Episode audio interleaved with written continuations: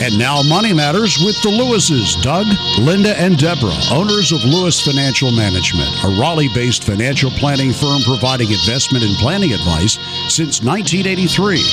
Doug is a certified financial planner who could answer your questions about investments, retirement planning, and estate planning. Why not call Doug, Linda, and Deborah right now with your investment question? at 919 860 9783. That's 919 860 9783. Now, here's Doug, Linda, and Deborah. Investments offered through SFA Inc. Investment advice through Lewis Financial Management. SFA Inc. and Lewis Financial Management are not related entities.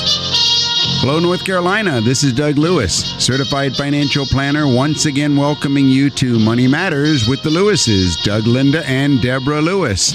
And we are the Lewis family. This is Linda Lewis. And this is Doug Lewis, certified financial planner. And this is Deborah Lewis, certified financial planner. And we are here tonight to answer all of your financial planning questions. Call us with whatever question is on your mind about your own personal financial issues. Well, Doug, we have a lot to cover tonight, and um, while we're waiting for our first caller, and um, one of the things that comes up frequently is the question of IRA withdrawal rules. Right. And um, a lot of people may not know that IRA withdrawal rules differ owner by owner. I think you're right, Deborah. I don't think many people actually are aware that there are differences in the rules. A lot of people uh, don't know that um, it depends on who's the owner. So when you're calculating how much you would be required to withdraw from an IRA, it's going to be based on who's the owner. So let's start with the original owner. What are some of those rules that apply to original owners? Okay. Well, of course, the original owner is going to be the person who owns the IRA. He could all eh, there might also be a spouse. That would be another possible owner, spouse who is a beneficiary, or it could be a non-spouse who's an heir. But let's take the original owner. The rules for the original owner when he or she hits that magical age of 70 and a half, he must start taking distributions. No ifs, ands, or buts, you must.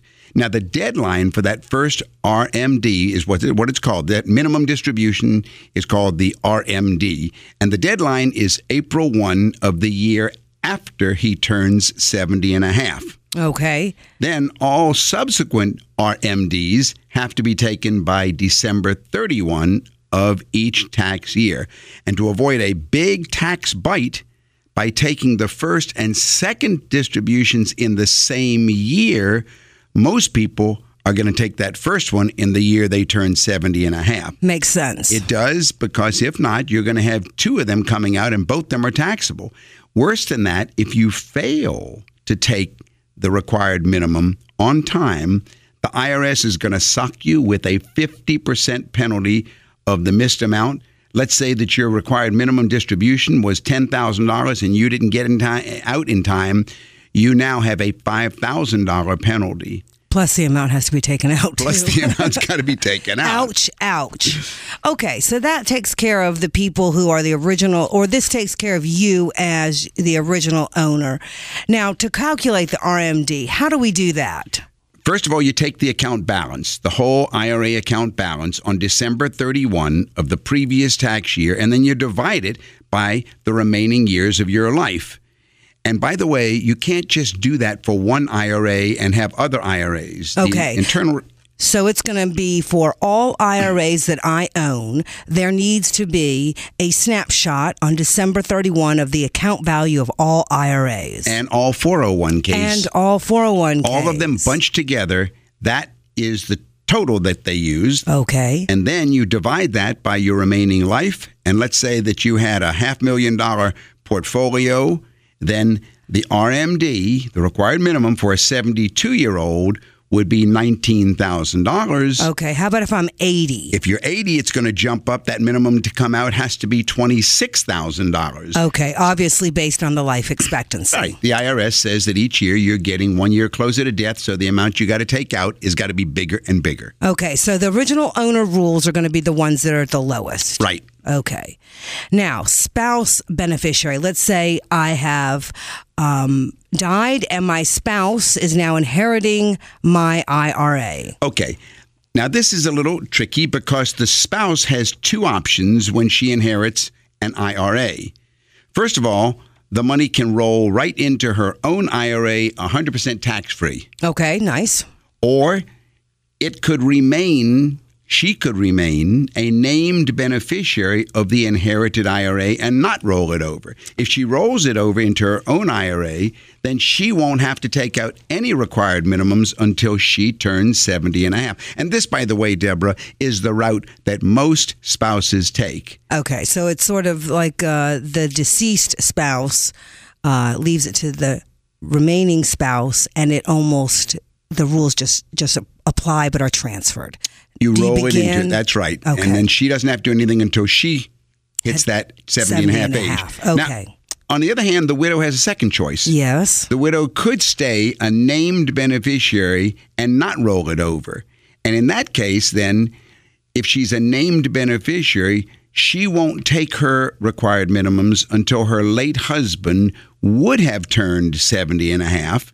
And then she has to take distributions based on her life expectancy, not his because he has passed away. Okay. Uh, but she has an advantage over a non spouse beneficiary. Let's say it's not a spouse who inherits the IRA All right. and and so at least she has a benefit. A, a benefit, you know, she gets a better deal that way.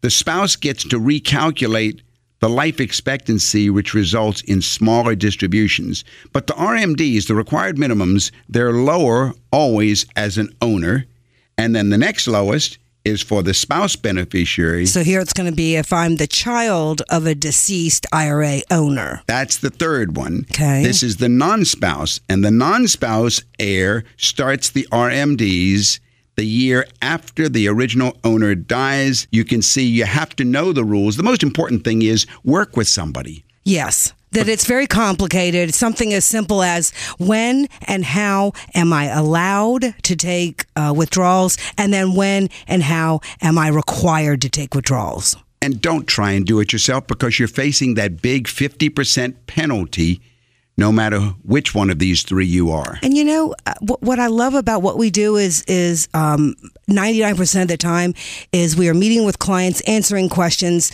that generally uh, there or I should say like this there are generalizations of rules out there but what someone wants to know when they come to see us is how do I apply it to my situation Deborah, you are so exactly right because you're touching on the difference between the generality of rules that people read about in the paper, online, and Correct, so forth, right. versus the real life practicality of everybody's situation. Everybody has a different situation. Call me, Deborah Lewis, certified financial planner at Lewis Financial Management.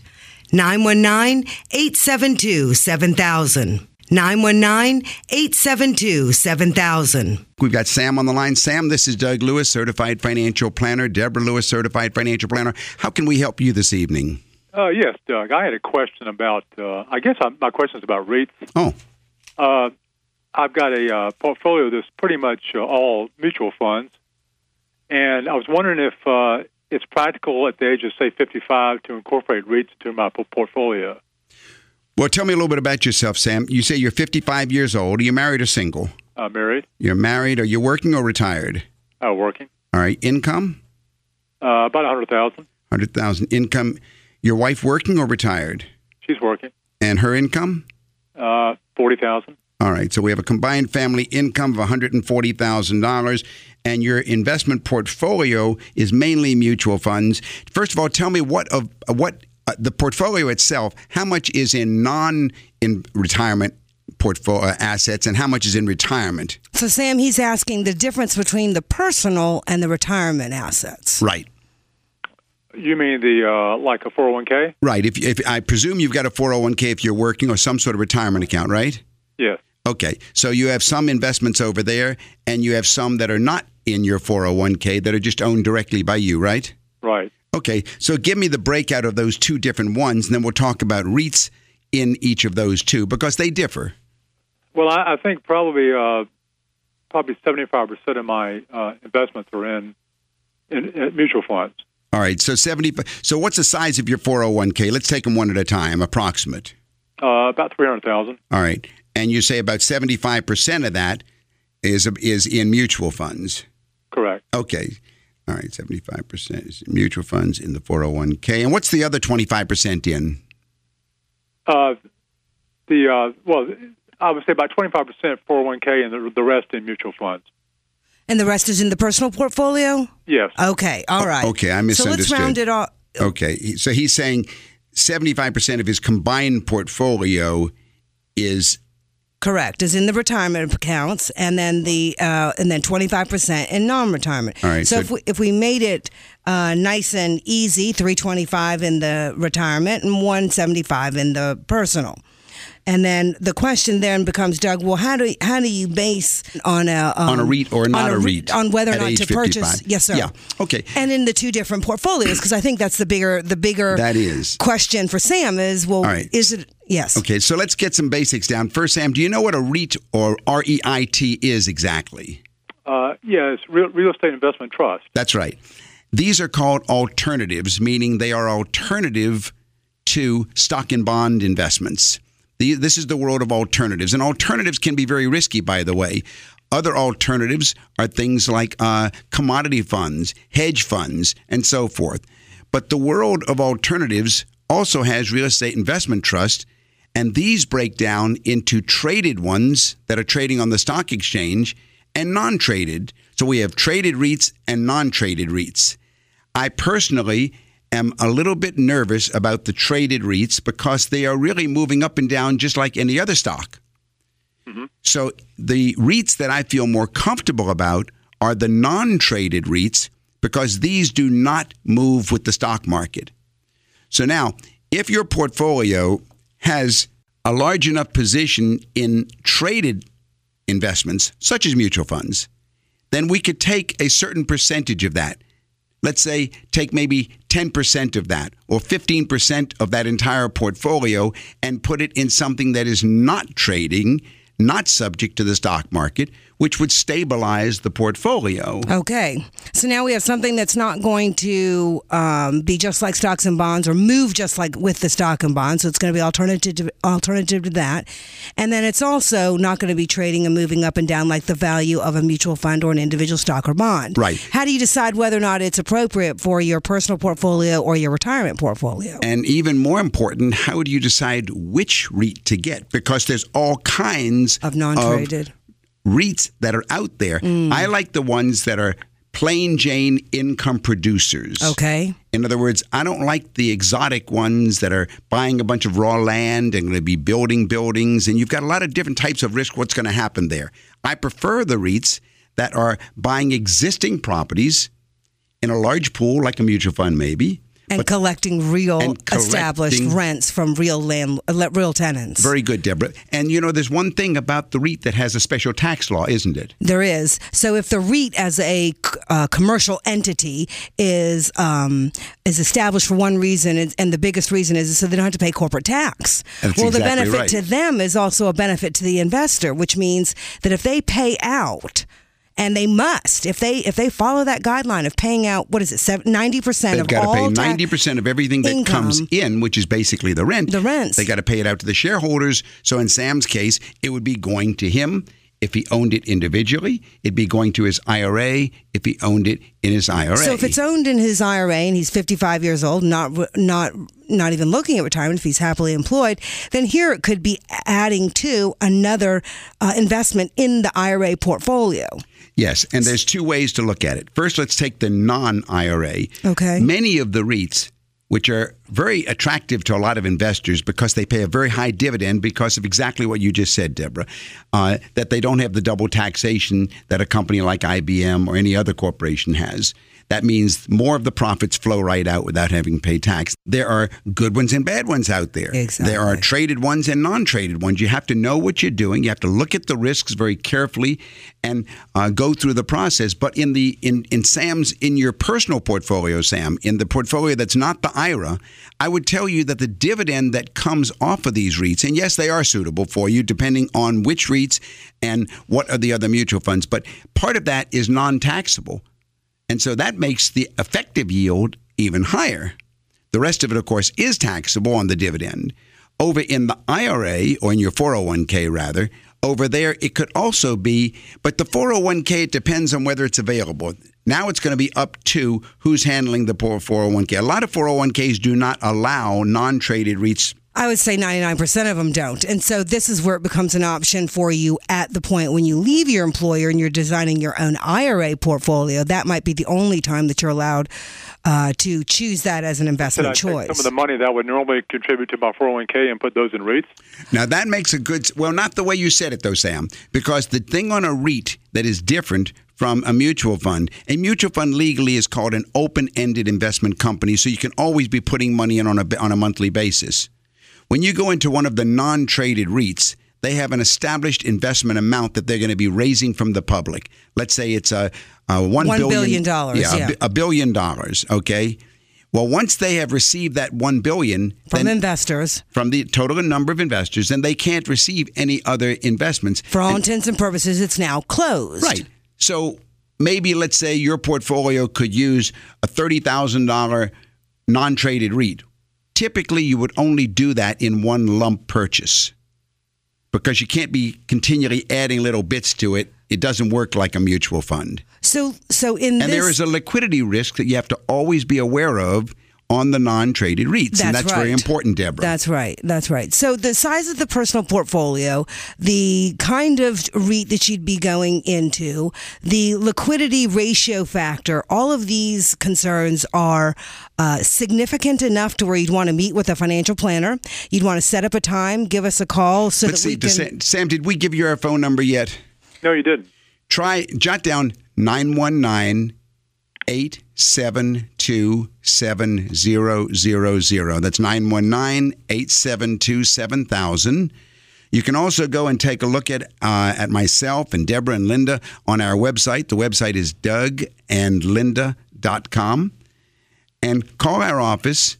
Uh, we will schedule an appointment to meet with you. I think you could probably enjoy learning more about the REITs. Uh, I think you need to understand how to go through the world of non traded REITs to see, first of all, if they are suitable for your portfolio, and second of all, which ones. yeah. So while we can't talk about specifics, we definitely can see. Um, As know, a class of investments, we do like the, benefits. non-traded REITs. That's right. But we have to That's realize that there are more and more risks that people have to be aware And I like of. the fact that um, that the question came from someone who, at least in our world, is. Uh, uh, where most listeners would be in the same category. I'm, I'm not profoundly wealthy and I'm not just beginning my career, but I've now gotten to the point to where I'm wondering about what other investments are possible for either my personal portfolio or my 401k. Age or my 55 is IRA. perfect. That's exactly right, Sam. It is. Right. Well, I'll I, I hope I hope we've given you. give you guys Can you? Th- I'm sorry. Say it again. I'll do some little more research on my own and give you guys a call. Oh, thank you so much, Sam. We appreciate your call. Thank you. If you'd like further information, call us at 919 872 7000 or go to our website, dougandlinda.com. That's dougandlinda.com. Well, and one of the questions uh, that that mo- that people are often concerned with is, well, when I die and when my wealth is needing to be inherited by my heirs, how should I design it and plan it? And um, in the world of estate planning, people often have to consider, well, if I have um, an uh, an uh, taxable brokerage account, which would be personal, not owned in a retirement account, or if I have a 401k and or an IRA, and if I have a Roth IRA, if I take those three categories, taxable accounts, 401k or IRA, or third, a Roth IRA, how do I pick which of these funds is best preserved for the bequests? And mean this is, you know, this is a complicated, because a complicated question. Because how much should I use, and how do I design it to where I can have enough to live off of? But how do I evaluate which should be left for heirs? What are the benefits? Deborah, it's a really good question because I like to understand who's asking that question. And so often there is the uh, attorney who's asking the question from the viewpoint of estate preservation. And then there is the investor who's asking the question from his entire his retirement needs. And really, we need to look at the two together. I always want the client, the investor himself, to think of himself first before going to, well, what's the best way to take less for myself and leave more for my kids uh, Absolutely. and so on. But I will say this of those three that you mentioned, the Roth IRA, amongst a lot of people, is called the Cadillac of accounts for people to inherit. Now, I'm not sure I agree with that, but I know that it is out there. The Roth IRA is great. Uh, And I think a lot of people say that because of the potential lack of taxation. that's right. That's right. Let's take the first one, the Roths, and consider a conversion. Yes, we get that question a lot. Doug, um, uh, I, you know, a client comes in. Doug, I'm looking at my whole portfolio, and I have this Roth. Does it make sense? They often phrase it like no, if that. I don't have the Roth, No, no, no. Let's say if they do. Oh, uh, uh, yes, that's right. that's right. So, Doug, I have this large IRA. Yes. And I'm wondering if it makes sense for me to convert it to the Roth. Because usually the that's right question. because they've heard from some attorney that you can then at death leave that tax free well i don't like that because you have to pay the tax now. And the idea that i'm going to go ahead and use some sort of a mathematical cost benefit analysis of a roth conversion and if i live long enough i by paying the taxes now when i convert because you do when you do a roth conversion you pay the taxes now. Personally i never recommend anybody do a conversion. I don't think you should consider why should I pay taxes now To so if I save live my long enough I beneficiary. can give more to my benefit that doesn't make right. sense to me but all the- right. all right, well, all right go what to the about, second Yeah. one. What What about um, uh, individual accounts?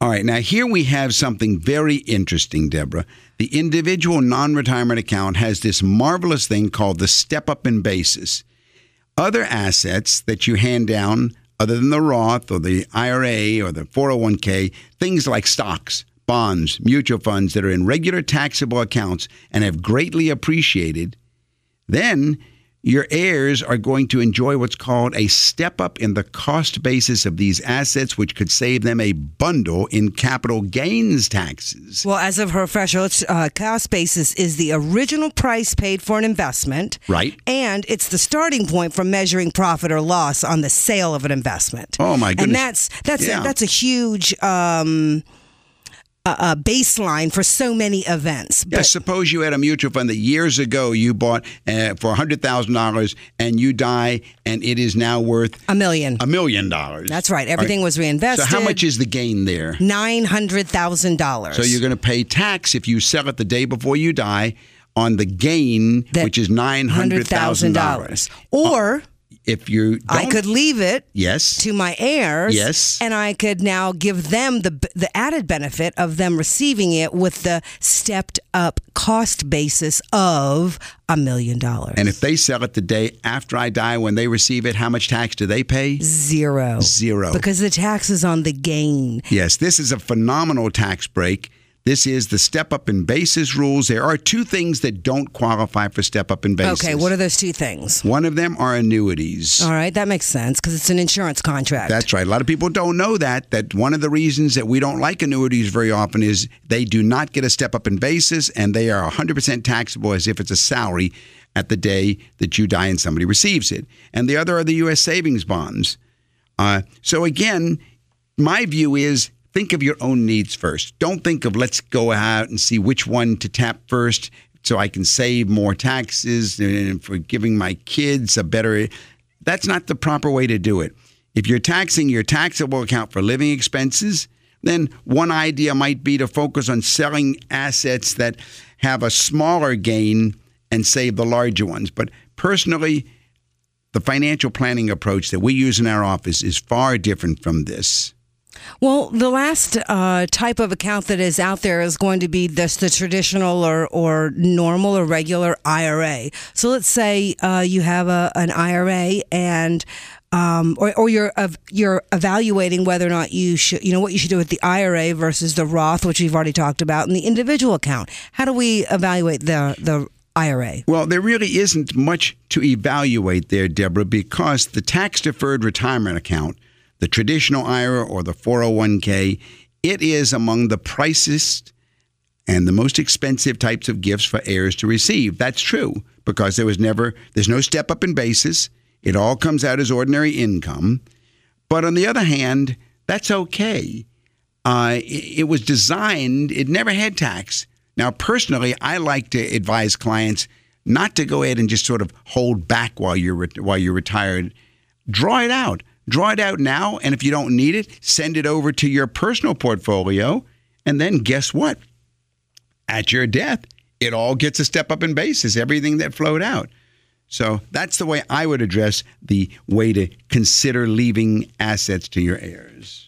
So it's very interesting that a lot of these uh, topics that people throw out, you know, how do I leave? Um, how do I deal with taxes? How do I deal with IRAs? How do I deal with retirement plans versus um, personal portfolios? How do I find out more about REITs? All of these things are so closely intermingled that really working with a financial planner is the best route and definitely why we're here tonight answering your questions. Check out our website, dougandlinda.com. And um, if you make an appointment with us, we are giving a free book to uh, you uh, when you come in for your first meeting. We're use, giving out The Wealthy Barber, Simple Wealth, Inevitable Wealth, and Middle Class Millionaire. Well, Ralph, this is Doug Lewis, Sir. certified financial planner. How can I help you this evening? Uh, I have some property out of state. Uh, it consists of about eight acres, a house, and a trailer that my children are currently residing in. Uh, I'd like to know how I could pass that on most economically to my children. Well, how old are you, Ralph? I'm 55. 55 years old. You're married? Yes, I am. What's the value of the combined estate that you and your wife have? Maybe 900,000. All right. And the property in that's out of state, The Uh, property in Pennsylvania is valued somewhere between 250 and 300. And what is the cost that you paid for that property, Ralph? That's called the cost basis. The accumulated cost over the period of time we've owned it, with the improvements and everything that's on it, probably is somewhere around uh, 190 to uh, 100, 200,000 maybe. All right, let's take a look at this then. First of all, what type of estate planning have you and your wife already done? Uh, very little, really. I think what we're talking about, though, is how do we transfer it now, not after our, we're deceased. Well, if you just want to transfer, you just switch the title over. That's no big deal. But uh, but there are ramifications you need to be aware of. Okay, that's what I'm after. And the question is, are you concerned about estate taxes or capital gains taxes? Uh, probably capital gains taxes and, and loading them into something they can't afford to uh, handle at this time. Well, if you just give them the property by transferring the pro- the title over to them, then the cost basis of $190,000 now belongs to them. And if they turn around and sell it, and they sell it for $250,000, then they will have a $60,000 capital gain, and maybe uh, they'll pay about $25,000 in taxes. They should have that problem. On the other hand, if you inherit, if they inherit it, then there is a step up in basis, and they can sell it with no capital gains tax. So, So that's- there isn't really anything that keeps me from just gifting that property to the kids. Well, the gifting is limited by the estate taxes. Okay. However, you could also go ahead and give them the entire amount and still have no gift taxes. But at the time of your death, then they would have used some of the estate tax credits. I see. So the first issue is whether you're concerned about the estate taxes or not. Now, there is one other way that it can be done to avoid both gift taxes and estate taxes. In the event they wanted to sell the property, then we would do it through a charitable trust during your lifetime, and there is no capital gains issue at that time. I see. Why do you want to give it to them now then?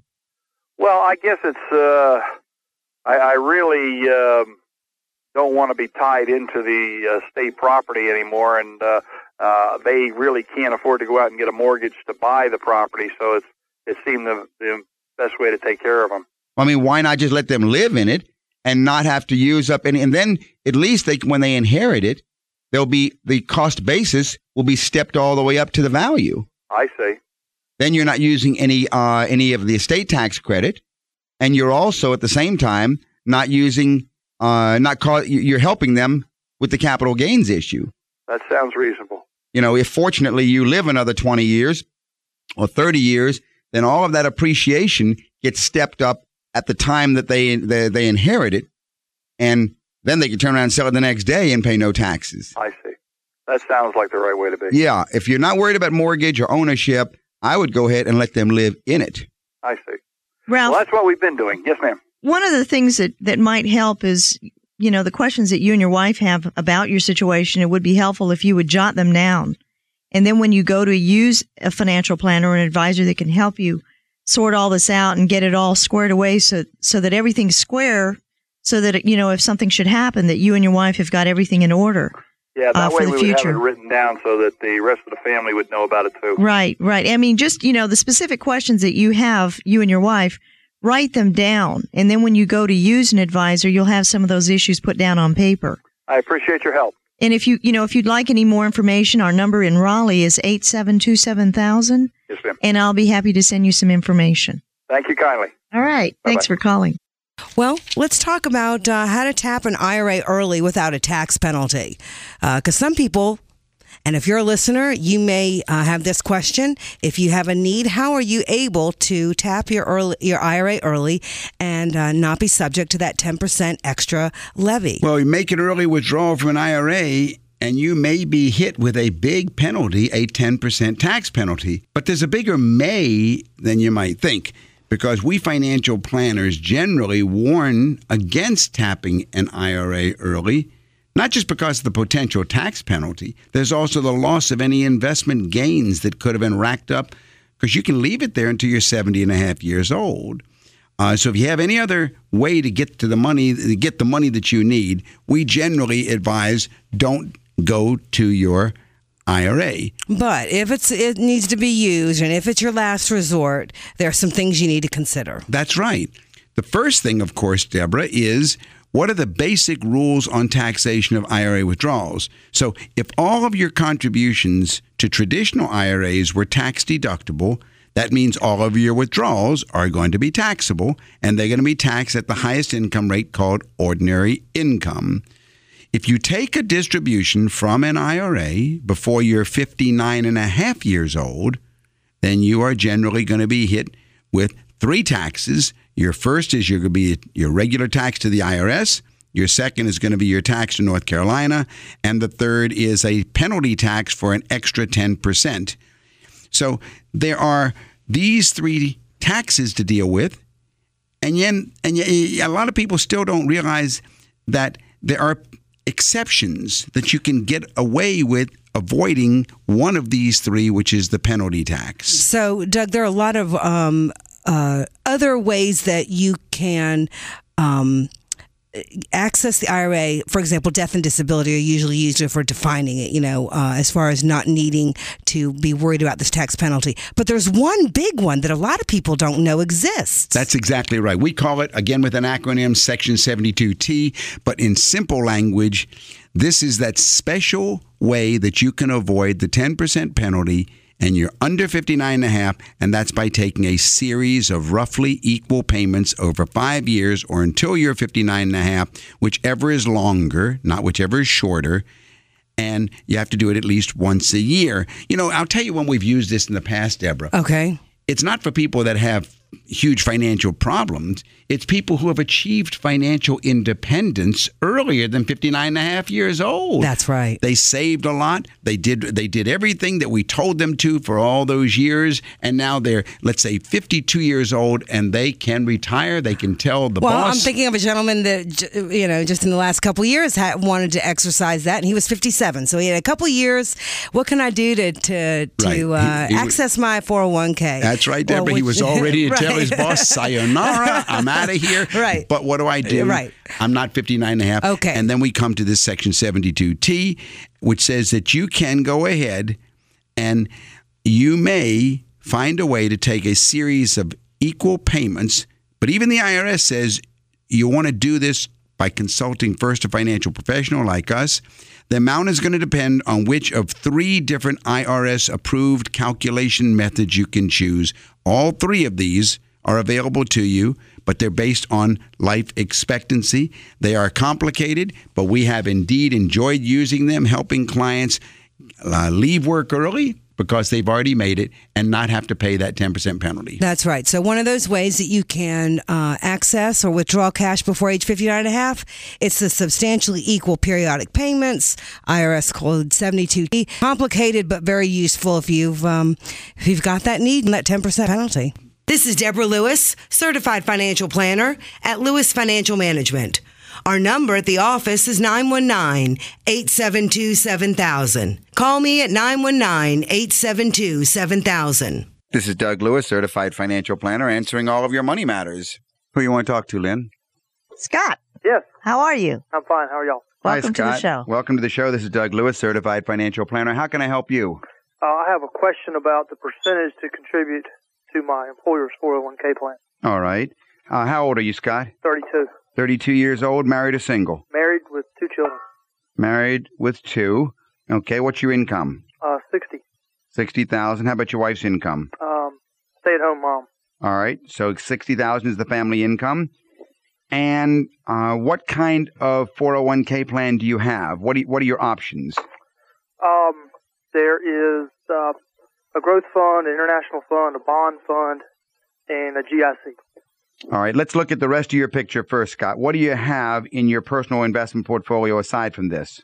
Um, two IRAs with about 30000 in it. All right. Um, mutual funds with about 8000 All right. uh, maybe a thousand dollars or so in cash. Got an uh, rental property that that's about a hundred dollars a month. What's the value of the rental property? Uh, seventy-five thousand. The mortgage on it? Uh, fifty. Do you get 25,000 equity there? Yes. I think I'd get rid of that one, by the way. It's, it looks like it's hurting you. I don't like the way things are stacking up because you haven't accumulated much, and and I, at least I see twenty five thousand of equity there. I think I'd try and unload that one. Okay. Uh, what else you got? Uh, Is that about it? uh, other than equity in our home and Don't count that one. equity in vehicles. Don't count that one. Okay. All right. Okay. Um, last question is is expenses. You're bringing home. You're making sixty thousand. What are your living expenses running? Uh, probably probably three thousand a month. All right. Well, here's what it tells me. If you're ma- if you're spending three thousand a month, that's thirty six thousand a year. Out of sixty, if I uh, somewhere the rest of it is not all going to taxes, No, which means that somewhere there's a hole in the bucket. Because that's Uh. twenty four thousand left over, and I don't think you're paying twenty four thousand in taxes. Well, we do two hundred a month into the mutual funds that I mentioned earlier. All right. Um, two different funds. Okay. What I think I what I think you should do before you solve the 401k question, I think you need to meet with a certified financial planner and focus on a living expense analysis to determine your net margin. That number at the office by the way is 919-872-7000. Okay. Once you do that or in the process, you want to have the planner help you break out your your expenses into three categories. What we call your uh, recurring monthly expenses. These are your RMEs. They recur every month, uh, and doesn't matter whether they're discretionary or not. But you just do them every month. You know what I mean? You eat out and so forth and so on. The things that happen every month. Those are your RMEs. Then you want to have your non-monthly fixed expenses, the things that don't recur every month, but you don't have any choice on them, like insurance payments and things like that. They either happen quarterly, semi-annual, or annual. Once you have those two numbers together, we want to add them on a yearly basis, divide by 12 to come back monthly, and that will give you the amount that's available to invest. With that number, I'd like you to split it about 50 50, 401k and personal. You see what I'm saying? Okay. Uh, that's the best I can do on the air, but I think that I'd want to see an equal amount going into the 401k that's going into your personal investment portfolio. Okay. And the goal is to have retirement funds equal the amount of non-retirement funds. Yes, right? yes, because especially at age 32, you have a possibility of, golly, 30 years before you may be able to touch this money, and we don't know what's coming in your future. So I do like the tax benefits. I'm sure, by the way, you're putting the money into the growth or the international, right? Yes. Yeah. The- probably the growth. Good. Okay. Don't touch the bond or the GIC at your age. Right. I hope that helps. And if you need any more information or any more help, jot down my office number. It's 872 7000. That's 919 872 7000. And some people remember that as just USA 7000. Thanks for your time. Yeah, thanks for calling and thanks for listening to the show, Scott. Bye bye. Take care.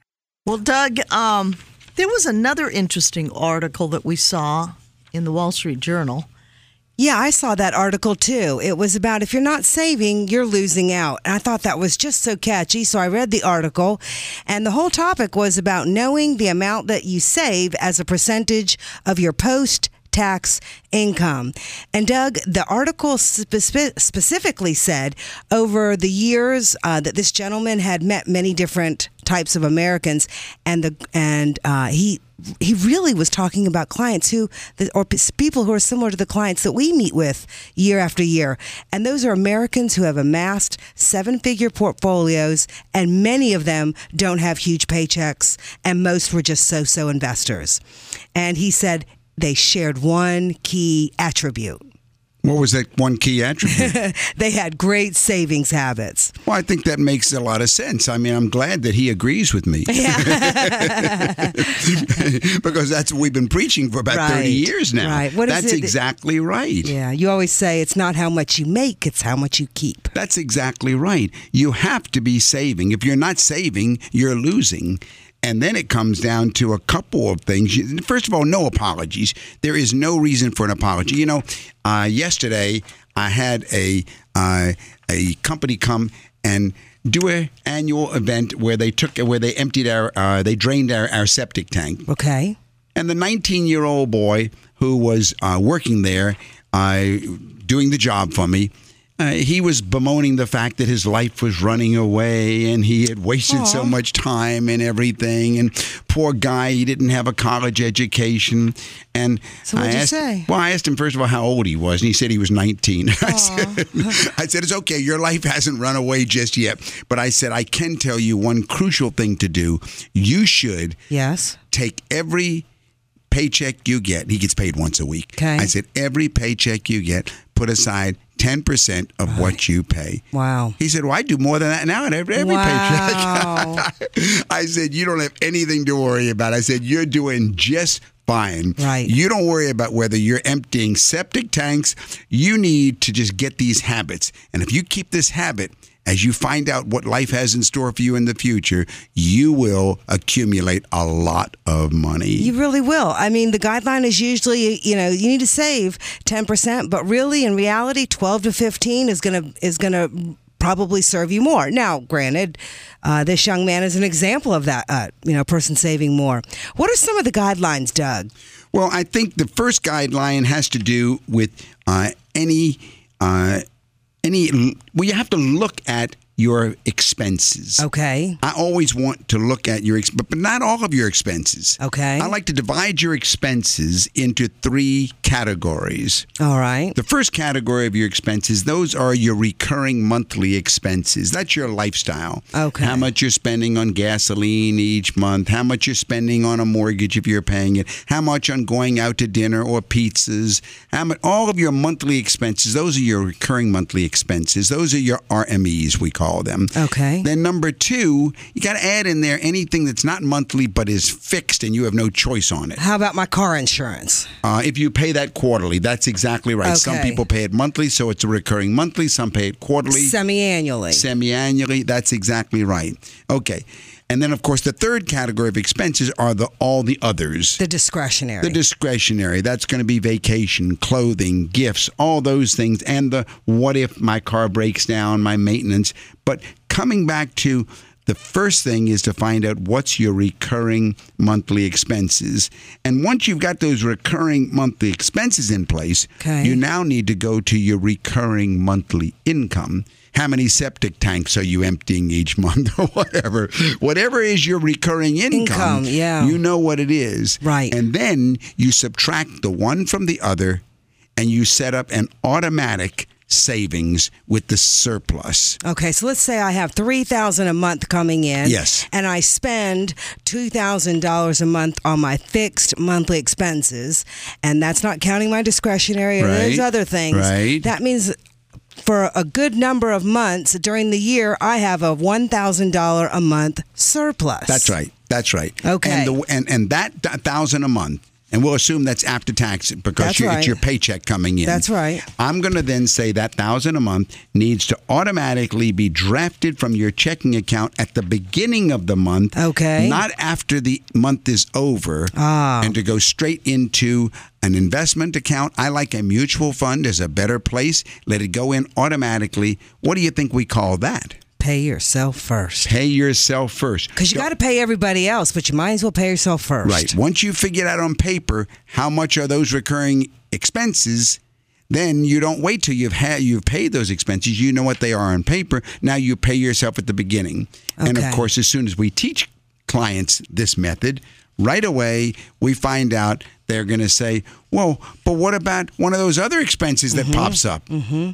Well, then know what you do just then? don't pay yourself that month. That's right. You just It's back it off that month. But you're setting up a default system where you're paying yourself first, and that is going to accumulate, and that is the way to do it. And then- Okay, now say I'm an average person and I'm, I'm I have my thousand dollars every every few months of of of I'm sorry, most months of a surplus in my cash flow, and I've set it up, and then by the end of the year, um, my aunt gives me a large gift at the holidays, or I get a raise at the end, uh, midway through the year, any Mm-hmm. sort of a big windfall to me. Right. That windfall then needs to be immediately dumped into that pay yourself first fund because you weren't expecting it. It is not to be, uh, oh, here's some new money. Let's spend it. No, no, no, no. Dump that into the same account and have that as the double habit. One, pay yourself first. And number two, all windfalls, and you will become financially independent. And that's usually just as simple as that. You just start saving, save as much as you can, get it to the 10%, 12%, 15%. And before you know it, you're one of these Americans who uh, gets written about where you've amassed a seven figure portfolio and you're a middle class millionaire. We've seen it. Ha- we have seen it happen through year after year. We certainly have. You're listening to Money Matters with the Lewises on News Radio 680 WPTF. If you'd like further information, call us at 919 872 7000 or go to our website, dougandlinda.com. That's dougandlinda.com. John, this is Doug Lewis, certified financial planner. My daughter Deborah Lewis, certified financial planner. How can we help you? Hello, John. Are you there? I'm here. Okay. Uh, sorry. Uh, Yeah. Uh, I had a question. Maybe Sure. You could help me out. Give me your opinion. Go ahead. I have. Uh, uh, I'm actually working for a company right now that I'm going to have to retire from. Okay. That company is has a pension plan, All right. um, and they offer two flavors. Mhm. One is a uh, full pension, and uh, another is a pension, a partial pension with a lump sum. Okay. and uh, I'm trying to debate what what the better option would be to take the full pension. I, uh, I'm married. I have my wife, and I want to uh, have a joint and survivor. And I'm trying to figure out if it's a uh, if go with a full pension or do a pension, take the lump sum, roll over to an IRA and invest it. Give me a little bit about, first of all, do you have any idea, John, what y'all's family's needs are, your living expense needs? Uh, per month. Uh, all right. Well, I was thinking per year, but if you only got it per month, I'll multiply. Yeah, around uh, ninety five hundred dollars. All right, 9,500 times 12. So your needs are about 114,000 a year. And what do you have in the way of, you're under 62 and a half, so um, you're under 62, so you, you don't have Social Security. Uh, what do you have in the way of investment portfolio right now? I have a four hundred one k. And how much is in the 401k? It's about a million. 1 million. And anything else in non-retirement? Um, I have a few mutual funds and stocks. About how much are they worth? Uh, probably about two hundred thousand. All right. So altogether, anything else in the way of cash or CDs or anything? I got you to a million two right now. Uh, uh, maybe around twenty thousand. Okay. All right. So we're starting with a million two as if you do the whole rollover. And the advantage doing the rollover is it's all yours. which means at your death, it's all your wife's. She gets the whole kit and caboodle. And at her death, it's your kids. That's the benefit of doing that. Of course, we have to figure out will it meet your needs or what about taking the pension where you give up part of the principal for the fixed income? All right, let's take a look and see. First of all, 114 divided by All right. to get your 114,000, you would have to take a you'd have to withdraw 9% from the million 2 mm-hmm. which of course is unsustainable over the long term. Now, a lot of financial planners that do would do it a way that I don't do it, and they would say, "How many years is your life expectancy?" And they would probably say, "Yes, you could take one hundred and fourteen thousand a year, and it would deplete, but you would live beyond the the depletion." I don't like that. I like you always to die with more than you started with. Yeah. However, we have something else coming in. We've got Social Security coming in in about two, uh, three more years, right? Right. And what's the, what? And how about your wife? Have you got those two numbers together? Mine is about twenty six hundred, and hers is half of that. Plus thirteen hundred times twelve equals that's forty six thousand eight hundred. You take that away from the hundred and fourteen thousand, and sixty seven thousand divided by the million two. Yeah, that looks very doable. Now I'm, uh, you know, I'm just going to say you need to call my office, schedule an appointment to meet with me, and we'll go through it much more in detail than a quick little down and dirty. But I, it looks to me like you ought to be able to take the full rollover because we could. You would only have to withdraw. Do you mean take the full pension? No roll- you no mean pension. Take the full rollover. do the rollover the entire thing. Take no pension, no partial or pen or full pension, but do the IRA rollover because after two years from now, two and a half years, he would only have to be withdrawing five percent, and probably his portfolio would be growing. No guarantees, but I would much rather play it out that way as long as you were conservatively positioned and you could get some comfort level of how to do it in a conservative way. I will tell you this we have done many, many, many of these, and I think, John, your numbers look very attractive. Mm-hmm. And uh, the the question about the pension, um, because I do have to take the pension on top of that, right? No. So I have to. I have a four hundred one. Well, I. Th- it, it depends on your plan. Do, do you How like- much is the pension? If you, I thought the pension. was Oh, okay. So No, so the so the how much? million How is much in the they offer you? Yeah, we're going to run out of time. Do I have your phone number, John?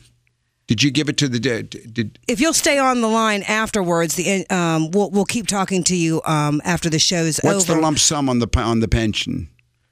Yeah, the, the the the annuity on the No, no, no. The lump sum amount. oh, it's uh, about two hundred two sixty eight thousand. you're moving definitely away from taking any pension. That moves you up far better. Well, Now- uh, the, now two, you're the right- two choices are take full pension, which would be a lifetime annuity, basically, right? The, Right. the He pension gives up the principal. Gives up the principal, or a partial with the lump sum. So No, the- he can take the whole lump sum and no and No, I believe. Well, well, we have more questions. So, John, stay on the line. We'll keep talking after the um, final words, and um, we'll try and answer this question for you because Okay, I, I think there is a piece we're missing here. All right, John, hold on, and we'll be right back with you. Uh, for our listeners, please um, give us a call.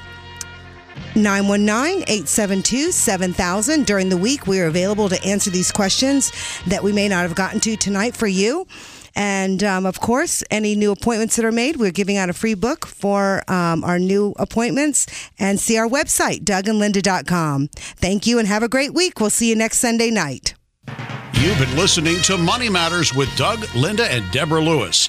Money Matters provides you with a personal financial hotline on any subject where money really matters. For more information, you can call Doug, Linda, or Deborah in Raleigh at 919 872 7000.